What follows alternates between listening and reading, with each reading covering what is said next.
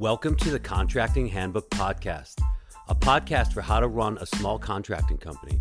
Whether you're a general contractor like me or a trade contractor, starting fresh or been in business for years, here's all the stuff you never knew you'd have to know before you started your contracting business with the man who's seen it all, your host, Mike Knoche. That's me.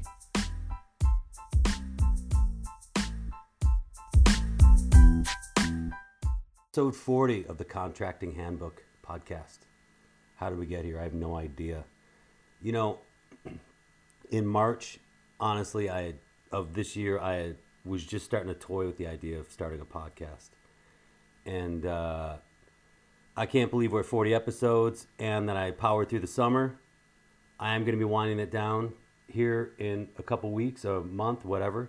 But uh, I want to thank you guys for uh, all the kind words and support and all that. Um, so anyway, all right, yeah, thank you. Um, today I'm gonna start talking about employees, and you know, before I get into you know hiring and all that, I'm gonna do one of my little things where I talk about thinking it through, like my first couple episodes where I was talking about shaping your company and like what you want your company to look like and, and, and, and how you want to be perceived.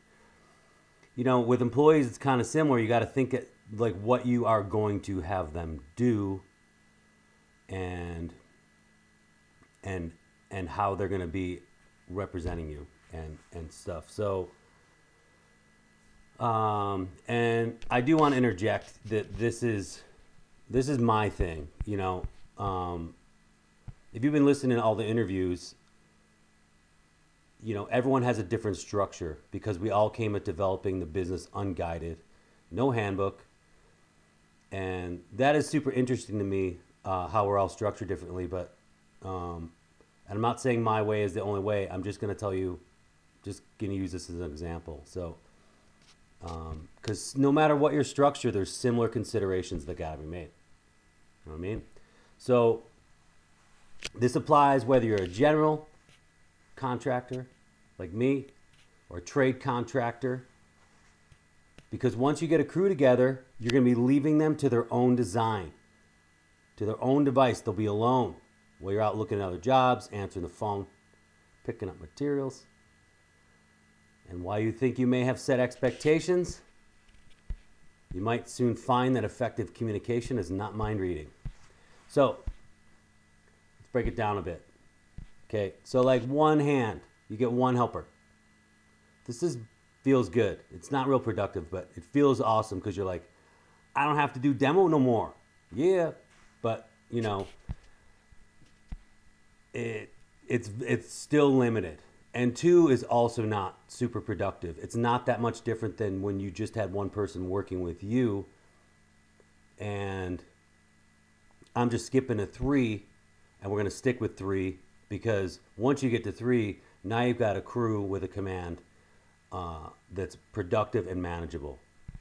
If you have a foreman that can lead, and your foreman, you know, needs to be able to manage people, work, and make command decisions, and still report to you what's going, what's been going on,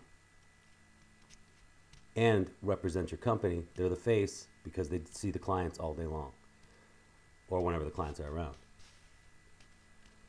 And I'll get more into effective communicating with your foreman in another episode uh, after we talk about hiring and all that stuff. But uh, if you want to go back right now to episode 11, where I talked to foreman Marcus Nagtegal, a current foreman, about this relationship, it was cool because we didn't know each other before we talked, uh, besides brief exchange.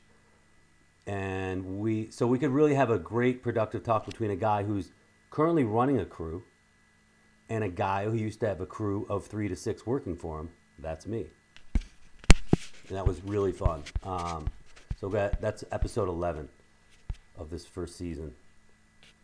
And I'm working on some good ideas for season two. I don't know when season two is going to happen because it's a podcast and that's the way these things roll. Okay, so you're mid level guy. After your foreman. Hopefully, you can have a mid level guy and not just laborers and a foreman. Um, hopefully that you know your mid-level guy has some experience so they can teach a laborer tricks of the trade, how to do stuff, how to be, and work well with your foreman. But laborers, I don't know what to tell you. Any warm body that shows up on time, I don't know.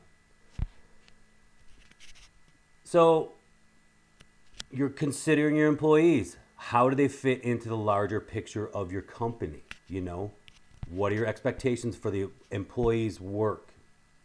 And here I'm not talking about being on time, not being hungover, etc. I'm talking about your personal expectations of what you'll want to accomplish and how that will happen. Not every person is a good fit for what you have for the vision of your company. And this goes back to those first few episodes I was just talking about and estimating time in episode 27. Who's going to be doing the work? What kind of work are you going to be offering them? What kind of work are you seeking from your clients? What kind of person do you want representing you? It's actually pretty complicated. And that's why I'm throwing it out there. Um, you know, the addition of a new employee can radically change what you're doing with a crew, too. You know, but, you know, right when your kitchen, right when your crew are kitchen remodeling ninjas, your guy that loves remodels takes a new job. And by the way, uh, carpenters what I hire, right?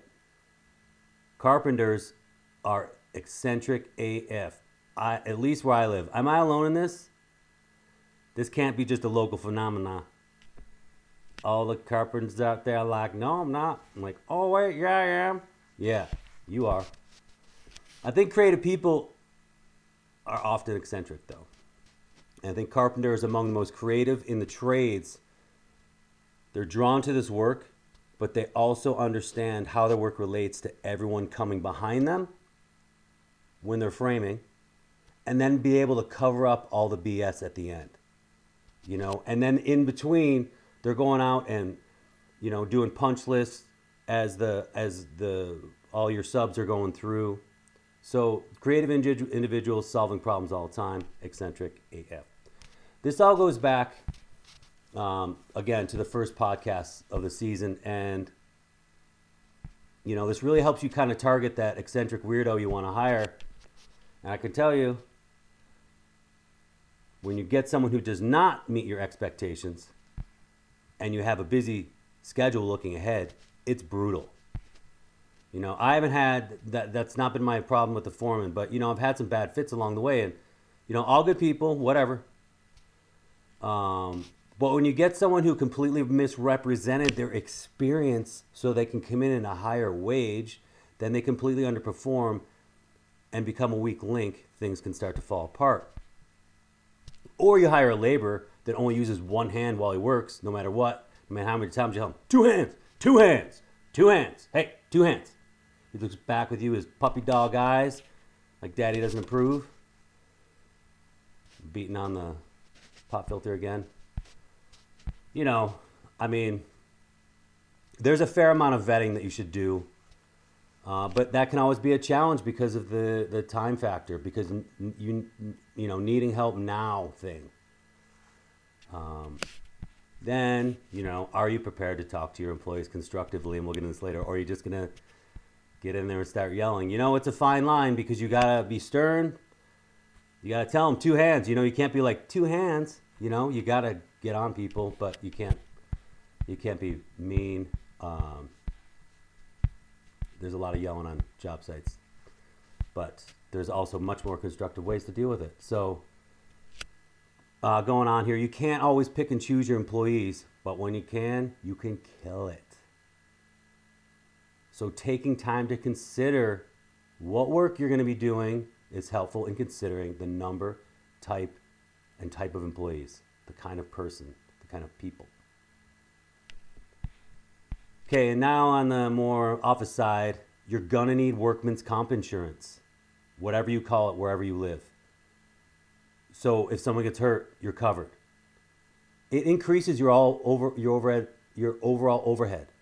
So you have to think about your markup because you need to you need to charge more because you're you're for real. You got employees that need to be covered. Talk to your money person, your CPA.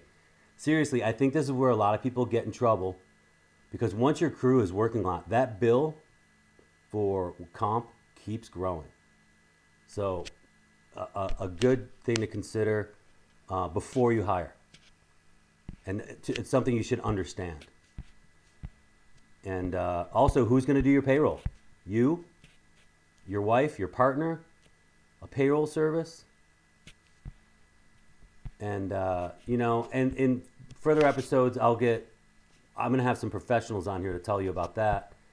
And in another episode, I'll actually get into hiring uh, employees from interviewing to managing expectations once they're on your payroll. Because it is uh, not about mind reading, it's about communicating, looking people in the eye, and uh, setting standards. So, so here's a little, you know, random story. You know, one time on the I'm on a job site with my foreman, and we're getting caught up on progress. Um, he had just killed the table saw, working on some stuff, and come and talk to me, and he misplaced one of his, you know, the rubber palm gloves that he was wearing to help him grip the plywood of these as he's ma- making a, a zillion rips to uh, to fur up some interior walls that need a little help. And uh, you know how it is. You take off your dominant hand glove to use a pencil or some task that requires a little more dexterity, and it's gone. So he asked if I had another pair, and he's left-handed, and I reached down into the pile of left-handed gloves I have on the floor of my truck, because I'm right-handed, and pulled out a match, and then another, and then another. Five years into working with, for you know, with my company, working together, and 15 years into our friendship, he and I realized we could match all of our orphan gloves. Let that sink in. Another great moment in contracting history. Okay, I want to give a shout out to Dusty Knorr of At Farside Leather, who wrote me and said he enjoys the show because it affirms what he's doing and makes him feel confident in that. Thanks, Dusty, and keep up the good work. Dusty handcrafts tool pouches for tradesmen. So go check out his work. Okay, you guys, that's all I got. Later.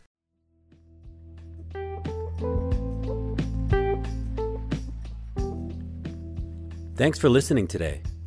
Go ahead and email me if you want to be on the show or want to tell me what you like or don't like about it.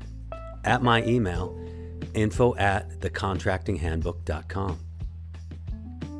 And this is where I say if you have not subscribed, please subscribe wherever you source your podcast. Thanks again. Talk to you soon. Later.